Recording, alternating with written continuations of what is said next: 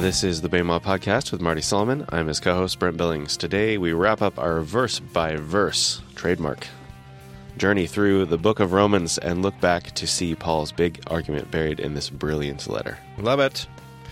Romans 14, one of my favorite chapters in the New Testament. I know I say that all the time, but it is. Some of these chapters rise to the top. This is one of them. I think it's uh, some of the most practical instruction that I've read in the teachings of Paul. For uh, I, I mean today, like it's the most practical instruction for us today, and it's probably because of how it resonates with just my own mentality, my own psychological makeup. But I love it nonetheless. So Brent, how about you start us off here? Get us into Romans 14. Accept the one whose faith is weak without quarreling over disputable matters. One person's faith allows them to eat anything, but another whose faith is weak eats only vegetables. The one who eats everything must not treat with contempt the one who does not, and the one who does not eat everything must not judge the one who does, for God has accepted them. Who are you to judge someone else's servant? To their own master, servants stand or fall, and they will stand, for the Lord is able to make them stand. Right. So first of all, let's just deal with this phrase uh, "weak and strong," because I used to teach this kind of. Um, I would give the wrong impression because of the way that word works in the English. Um, when we hear weak faith, we think, "Oh, weak faith," and then there's somebody with strong faith. Um, the words here in the Greek need to like imply more to I don't know how to describe it, Brent. Help me find the words here. It's not like somebody is strong and somebody's weak in their faith. It's that one's per, one person's faith is acute and narrow. It's smaller. And not, by smaller, I don't mean weaker. I mean, my faith, a person with weak faith would say, my faith allows three units of faithfulness. And then there's somebody with strong faith, and they would say, well, my faith allows for 10 units of faithfulness. It's somebody that somebody has faith that says it's that sees more freedom. It's a wider scope. It's a wider breadth. And some people have faith that is weak, but it's not weak. It's narrower. It's smaller. Uh, maybe we would say it's narrower but deeper, and the other person is wider and sh- that's probably totally unfair, but you get the idea. It's not a strong and weak, a positive and a negative. Do you have anything to add to that, Brent? Can you make that any better? We, we've put a lot of words into it. There I go. feel like that conveys the idea of what you're trying to get across. All right, yeah. When you read it, don't feel like, well, the strong people, well, they got it, and the weak people, well, they're missing it. No, that's that's not what the Greek is. That's what Paul's trying to convey. It's not what the Greek says here. And it's not even necessarily a uh, uh, like a more evolved or more mature faith necessarily. It's just a different different approach. Yeah, absolutely, absolutely, absolutely. Yes, yeah, that's a really good point. It's not that somebody who is more mature is going to be strong. You might have somebody that's more mature that would land in the weak camp here. So, so just don't let the English words trip you up there. Second of all, there are apparently matters of gray in our faith. Despite the fact that many would have us believe everything fits uh, into uh, neat black and white categories, Paul clearly says here that there are things uh, that he calls disputable matters. For some of us, this teaching alone is hard to swallow. But if we think about it, our own lives show this to be true, and we know it. Like life is complex. It's not it's not just black and white. There are things that are black and white. We're not saying that there aren't black and white things, but apparently for Paul, there are things. Things exist. How long that list is, we could all argue about, but there are things that make a list of gray, disputable matters. Third, Paul describes a world where there are two dominant camps. And not to oversimplify things, but merely as a means of example, he describes two distinct camps. One camp wants to abstain from these disputable things. Another camp wants to live in their freedom to engage the disputable things. Does this sound familiar? Of course it does. This is our world. This is our Christian world. This is our evangelical world. We find ourselves locked in morality wars over whether we should do something or not even touch it with a 10 foot pole. This has been the fodder for many a relevant magazine article. Uh, yes. But Paul's ruling. I thought you said, I thought you called it Irrelevant Magazine. no, no, no, no, no. I, I have enjoyed many articles I've read from there. I will cease from making any other jokes. Paul's ruling is the one who lives out of their freedom must not look down on the one who abstains. And the one who abstains must not judge the one who does not.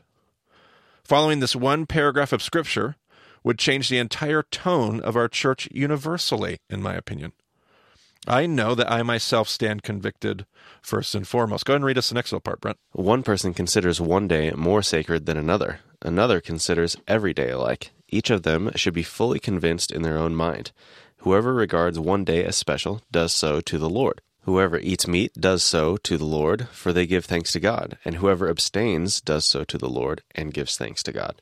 For none of us lives for ourselves alone, and none of us dies for ourselves alone.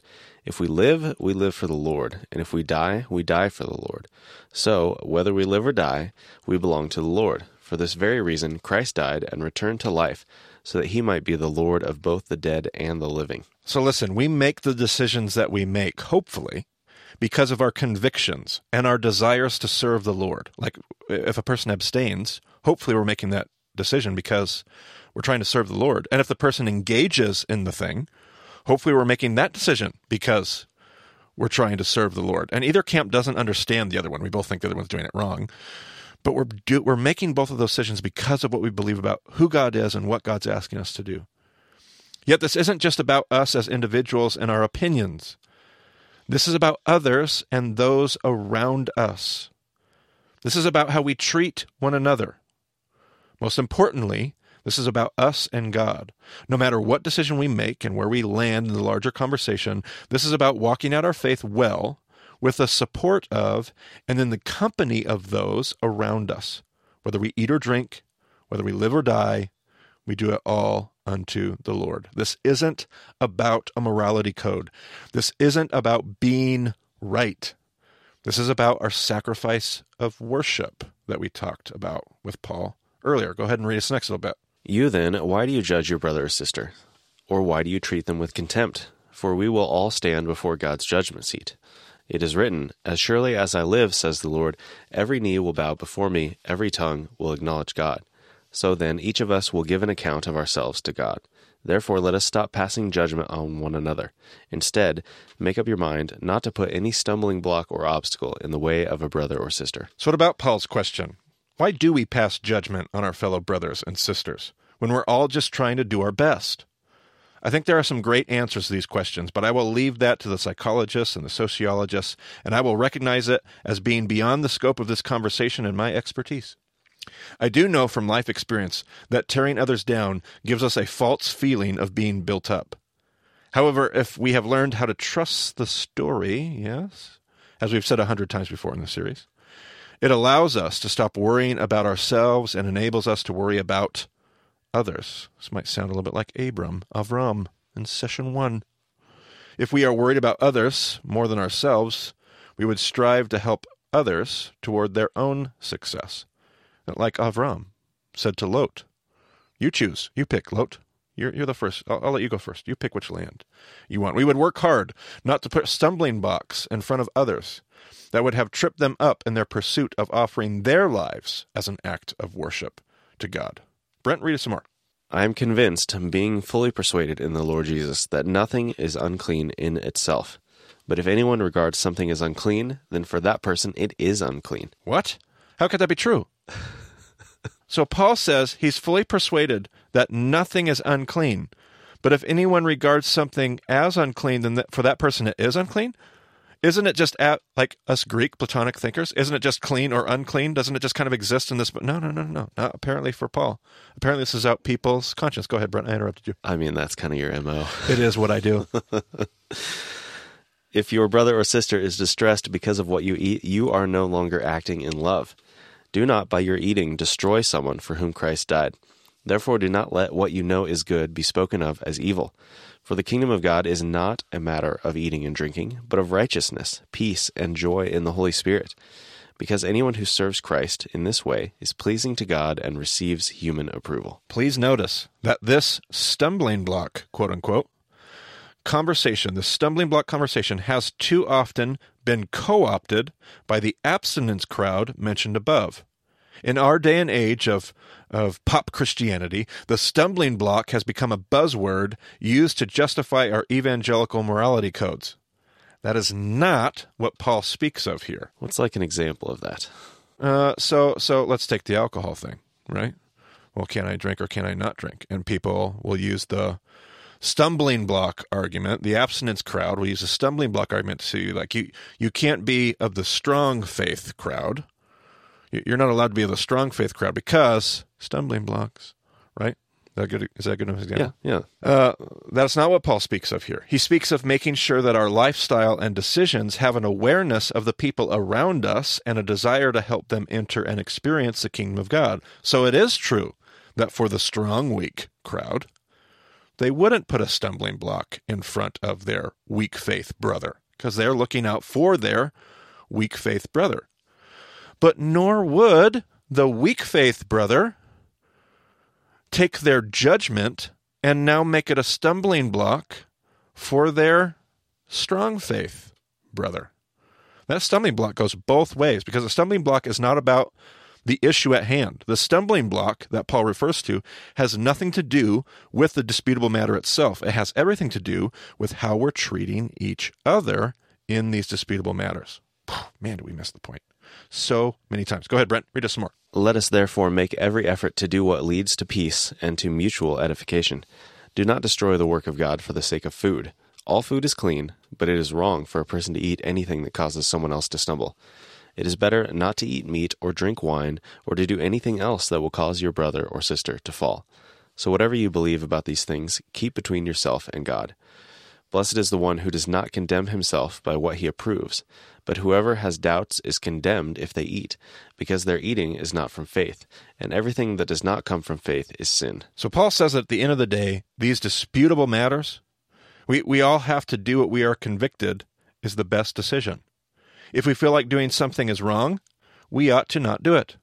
And apparently, according to this teaching, if we do engage it, it has become sin because we are acting against our conscience and what we believe is best. So it doesn't even matter on some abstract what we're convicted of becomes for Paul in these disputable matters, in these disputable matters, not elsewhere, in these disputable matters, what we are convicted of becomes our truth. It's not some blanket relativity that is in these issues. When there's up for debate and we have a conviction, if we step outside of that conviction, we are in sin. We have to follow the convictions we hold between ourselves and God. But we also have to make sure we help others do the same. And guys, that's the whole point of Paul's teaching here. We have to make sure we help others hold to their convictions. My conviction is not the foremost thing I'm worried about. I have to have my conviction. I have to live by my conviction. But even more important is I have to help others live by their convictions. We cannot impose our convictions in these disputable matters onto others. We have to be concerned about their pursuit of God, who loves and accepts. Earlier, Paul said that if this God justifies, then who can condemn? And the answer was no one. Nobody can condemn. Woe to us if we become the condemner. Ooh. If God is the one who justifies, who are we to condemn?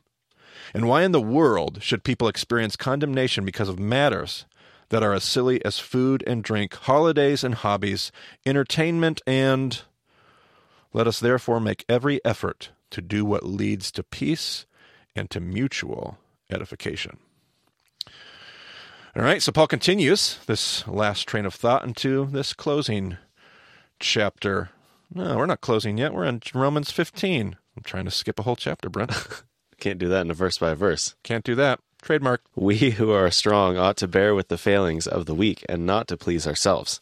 Each of us should please our neighbors for their good, to build them up.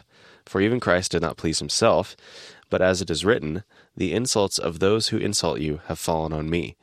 For everything that was written in the past was written to teach us, so that through the endurance taught in the Scripture and the encouragement they provide, we might have hope. All right, this is the way of Jesus, this looking out for others first. This is what the way of Jesus looks like. As we wrap up this letter of Romans, be prepared for a mess as I try to cover a lot of ground and do a lot of little ideas that are going to get all thrown in here at the end.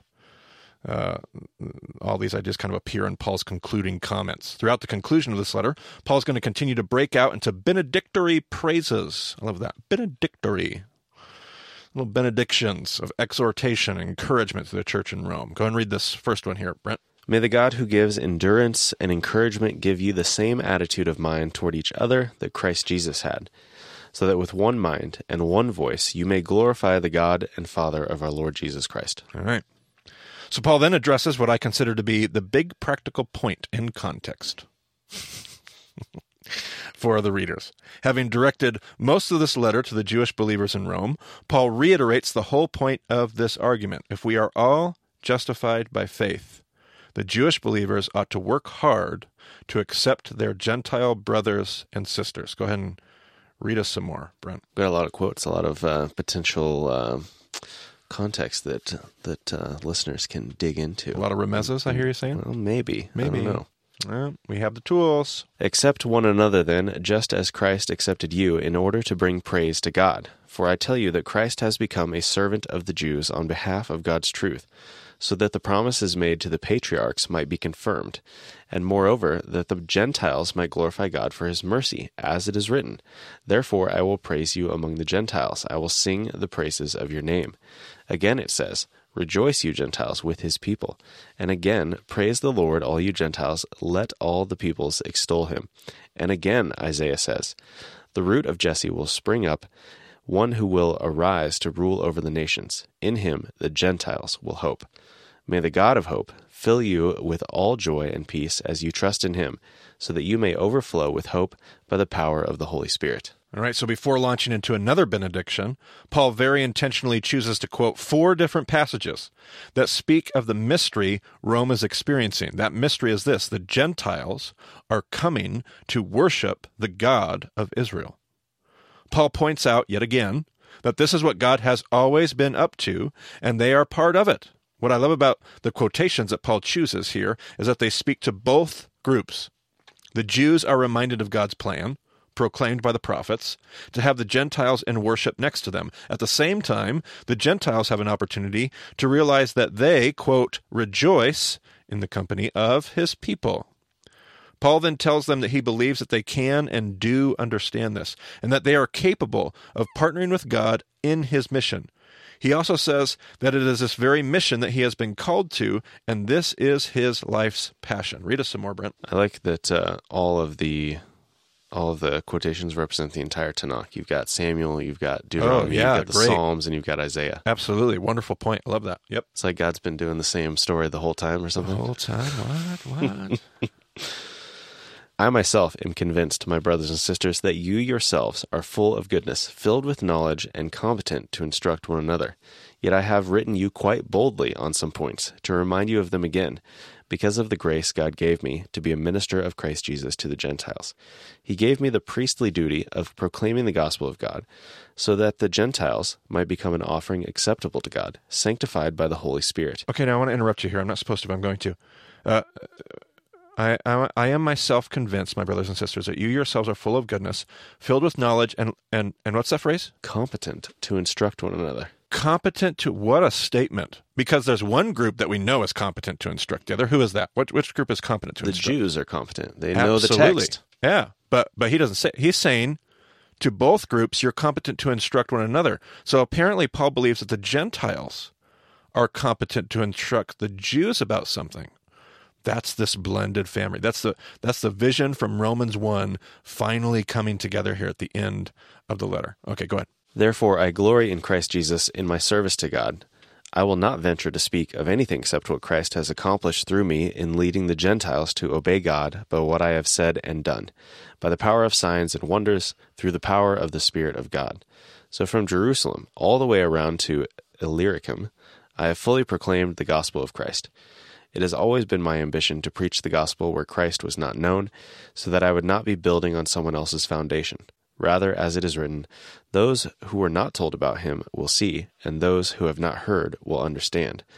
This is why I have often been hindered from coming to you. And it's this very calling that has kept him from coming to visit the people of Rome.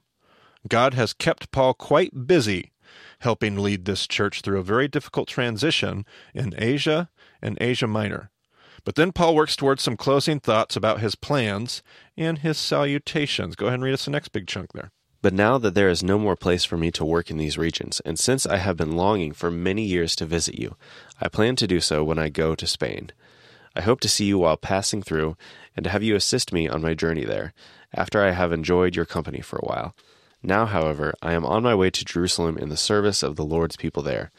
For Macedonia and Achaia were pleased to make a contribution for the poor among the Lord's people in Jerusalem. They were pleased to do it, and indeed they owe it to them.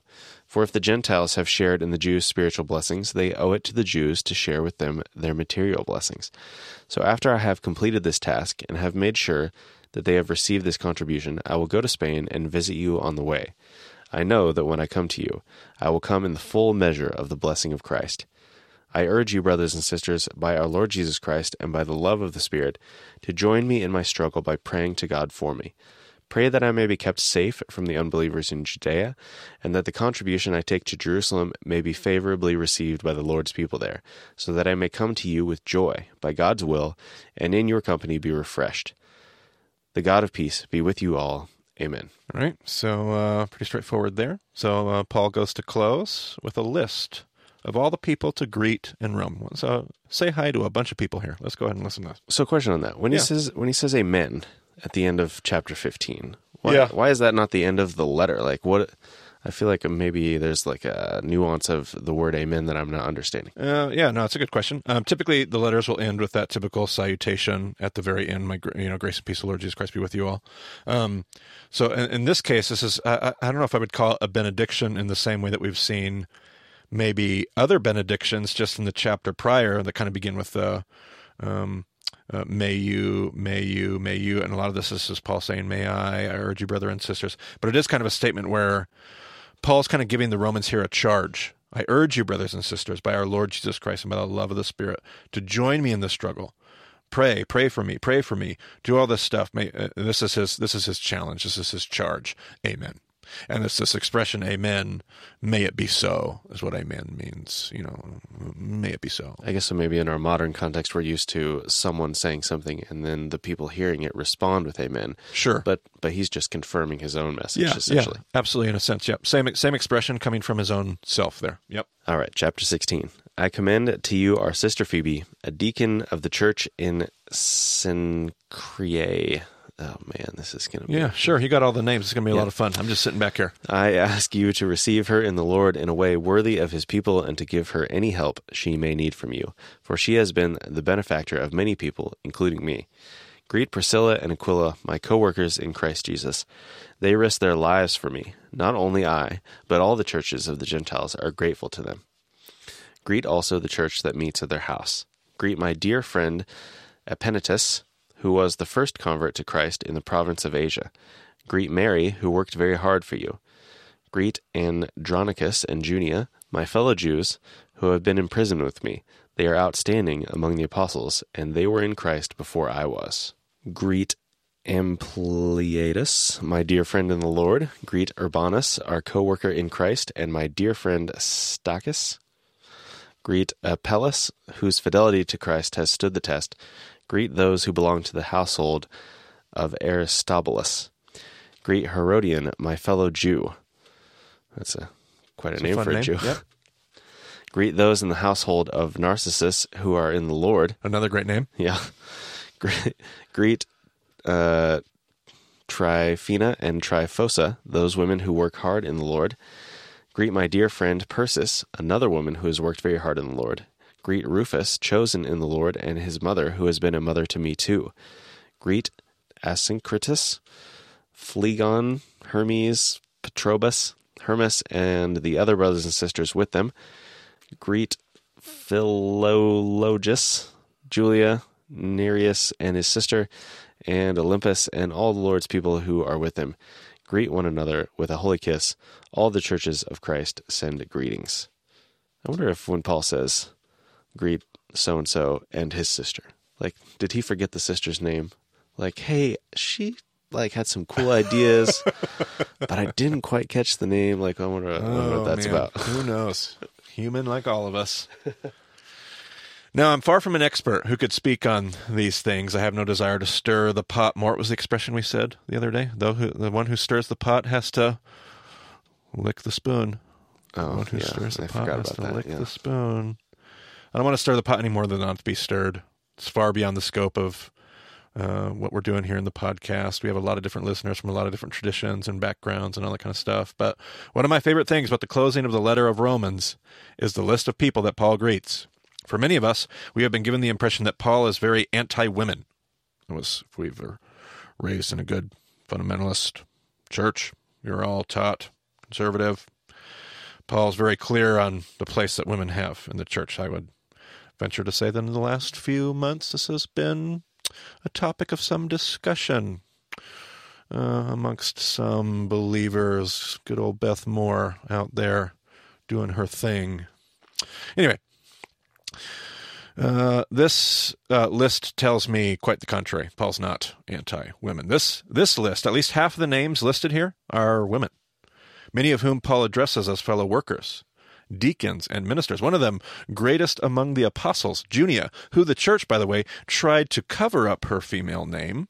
If you do the research, uh, they just changed the name to Junius, totally arbitrarily to, to make it male. Uh, no reason, no manuscript evidence, no, just an absolute ecclesiological cover up there. So uh, just just something to note. We, we haven't debunked any of the other passages about women remaining silent or any of those things. We may or we may not get there. We'll see. Uh, but but as we go through Romans here, we need to realize that Paul has actually put a lot. Uh, one one woman is his benefactor. Um, there's the uh, greatest among the apostles. Uh, there are deacons. There are uh, people that are leading churches. Uh, we're all going to argue about what that means. Um, but there are lots of women here that are working. Paul has very much put uh, women to work in Rome. Now, I uh, I can't imagine that he's putting them to work and being like, "No, you're not allowed to say anything. Just work. You have to remain silent." Uh, it's an interesting thing to wrestle with here. And not only are they working, but he specifically says they work hard yes. or very hard. Yes, yes, absolutely. So just make some observations. We always love to cling to the verses that support our view. So one group is going to cling to like the list in Romans 16 and ignore some of the other passages. The other people are just going to quote those other passages as like the Bible clearly teaches, but then like, okay, but what do you do about this? Like, how is how are those things true and this list also true? Like, does Paul not even obey his own teaching? What's going on there? So, okay. Talk about the idea of a blended, a blended family, though. Yeah, yeah, yeah. Jews and Gentiles, men and women. Yeah. Uh, like it, the the only it's like, are they working hard? Uh, is their fidelity to Christ standing the test? Like, it's just are are you on the team or not? Yep. And it doesn't matter who you are. Right. Yeah. All right. Well, we'll probably deal with this some more. We're just planting some seeds here. Yeah. Although Paul will write some instructions to other churches, like Corinth or Timothy and Ephesus. Instructions we love to wave around and trumpet in the conservative evangelical church, talking about the place of women in leadership. It's clear from this passage that Paul is either incredibly schizophrenic or there must be more to the context of these conversations. Could it be that the context of each particular letter drives the conversation within its instructions? However, one thing we can say at this point is that Paul is no stranger or opponent to working alongside of women in the church. Before offering some final salutations, Paul utters one last exhortation towards unity. Go ahead, Brent. I urge you, brothers and sisters, to watch out for those who cause divisions and put obstacles in your way that are contrary to the teaching you have learned. Keep away from them. For such people are not serving our Lord Christ, but their own appetites. By smooth talk and flattery, they deceive the minds of naive people. Everyone has heard about your obedience, so I rejoice because of you. But I want you to be wise about what is good and innocent about what is evil. The God of peace will soon crush Satan under your feet. The grace of our Lord Jesus be with you. Timothy, my coworker, sends his greetings to you, as do Lucius, Jason, and Sosipater, my fellow Jews. I, Tertius, who wrote down this letter, greet you in the Lord. Gaius, whose hospitality I and the whole church here enjoy, sends you his greetings. Erastus, who is the city's director of public works, and our brother Quartus, send you their greetings. Now to him who is able to establish you in accordance with my gospel the message I proclaim about Jesus Christ, in keeping with the revelation of the mystery hidden for long ages past, but now revealed and made known through the prophetic writings by the command of the eternal God, so that all the Gentiles might come to the obedience that comes from faith. To the only wise God be glory forever through Jesus Christ. Amen. So, Paul is serious about this idea of one family, one body, one community of God's people that shows the world what God is like. A proper understanding of the love, salvation, and justification of God is what enables us to find unity with one another. So, so, so, so theology matters. Theology matters. So, so before we close off uh, Romans, and I have a particular way I want to do that, um, we also had something we wanted to show you in your presentation. We had a presentation. You were like, "You all forgot about the present." No, we didn't forget. We're here to do it. Here's a fun thing about Romans. Guess what, ladies and gentlemen? Romans is a what do you think it is, Brent? Chiasm? It's a chiasm. Yes, it is. And it's wonderful and it's beautiful. So we have a presentation that walks you through the whole thing. And we're going to start with the bookends. Now, in the Greek, uh, they don't, there, it, how, how do I need to say this? In the Greek, there is such a thing as chiasmus. There is such a thing as inverted parallelisms. But in the Greek, when you find bookends, we used to find inverted parallelisms. In the Greek, they're called inclusios. Uh, now, an inclusio will sometimes be a chiasm, but it's not always a chiasm. In the Greek, the, the idea of these bookends forms what they will call an inclusio. And sometimes the inclusio is not inverted, it's not parallelism, it doesn't have any chiastic properties, um, but it, it does bracket an argument. Like we'll, we'll see in another Bible book to be seen later. We'll see that there's another Bible book that actually has a portion of the book as an inclusio and then the closing chapters. And what that will tell you is actually the author says you really have to understand this before you move on to this. You need to understand the inclusio first before you close, because um, that has everything to do with this. But in this case, uh, all of Romans is an inclusio. At the very beginning of the book, there was this really awkward, weird phrase, the obedience of faith. Now we just kind of read that, oh, it's Bible language. That's a weird phrase though, obedience of faith. Like obedience of faith. Like aren't those two things kind of like opposed to each other? Like the whole Protestant idea of faith. Uh, that's kind of like different from obedience because obedience is more like works and faith and works are always like the phrase obedience of faith is a weird phrase. Only shows up twice in all the Bible and it shows up at the beginning and at the very end of Romans. A clear sign that what we have here is some form of inclusio. There are your brackets. Now, this happens to be, not all of them are, but this one happens to be a chiasm. And so the center, we're actually going to we're actually going to blow the cover on our chiasm here. We're going to do the center first. So the center of the chiasm is, if you haven't jumped ahead to that next slide yet, what do you think? What do you think? Think about uh, Romans there's how many chapters in Romans, Brent? 16. 16, somewhere around the 8, 8 or 9 area. Something big happened around 8. Uh, oh, Romans 8, 8 verse 1. A really big verse there. Romans 8 verse 1. There's now, therefore, next slide. If you go to the next slide, no condemnation. There's no condemnation for those that are in Christ Jesus. Whoa, that's a big deal. That's the center of the chiasm. If this whole story is about Jew and Gentile, this blended family figuring out how to get along. Well, that's the obedience of faith. The obedience of faith that Paul's talking about. It's this blended family, family being a gospel centered family, spiritual family. And the, the whole point that's going to, everything's going to rest on an understanding of how there's no condemnation. Not for the Jew, not for the Greek, not for the moralist, not for the person that's a horrible pagan. There's no condemnation for people in Christ Jesus. And if that's true, then there's no us and them. There's no greater or lesser. There's no I'm party A and you're party B. It's just all of us together because there's no condemnation. So that's your but watch how the chiasm actually works. So the next slide here shows you the front part of the chiasm, Romans 1 through 7 is going to be showing us what obedience is not in some sense. What obedience is not. It's not earning it. It's not wages. It's not works. Uh, anyone should boast. It's not. It's not a standard and keeping some standard because we all fail. It's not the struggle of sin. But then the back half of the chiasm is what obedience is. So the front part is what obedience is not.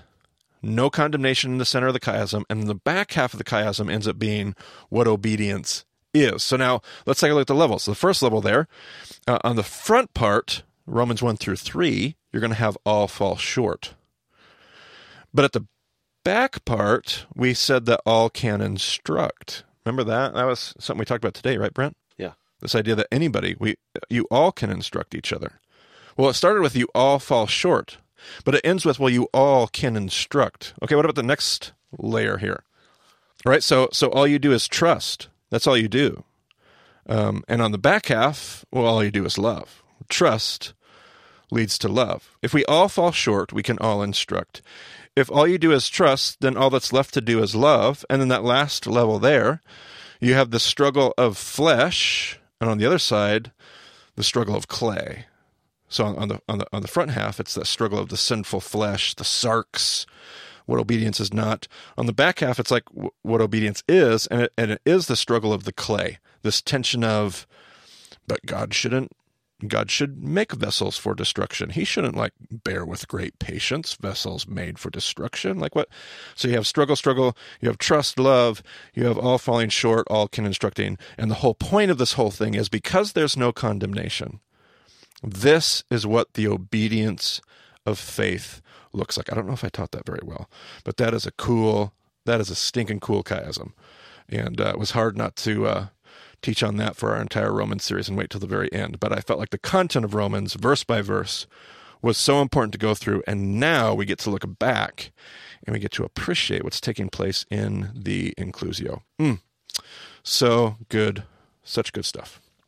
So I want to close with those closing words of Paul. Brent already read them. I want to read them again because they're a great closing here. Paul's last benediction.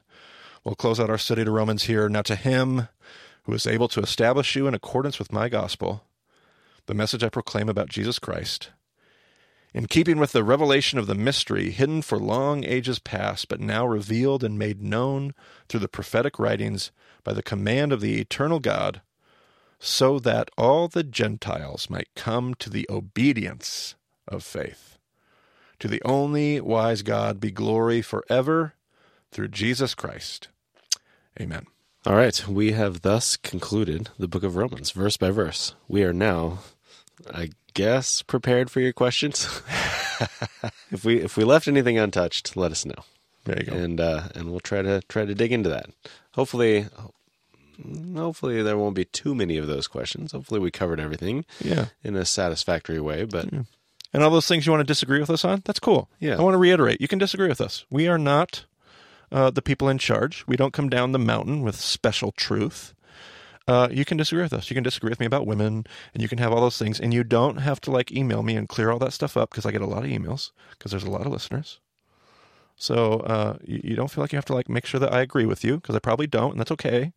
It's okay. It's okay to disagree with me, and uh, keep learning, keep thinking critically. It's okay. Marty can be wrong. perhaps if you're looking for a place to wrestle through this with some Ah, other listeners, There we go. you could join the BEMA Slack. That's the right place to do it. Yes. And I'm not saying that. uh, I love all of you. Your emails are great. I am getting to a place where I don't know what to do with all of them anymore.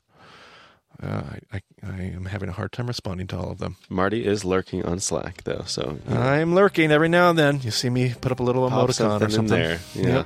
All right. Well, thanks for joining us on the BEMA podcast. We will talk to you again soon uh, with First Corinthians coming up next.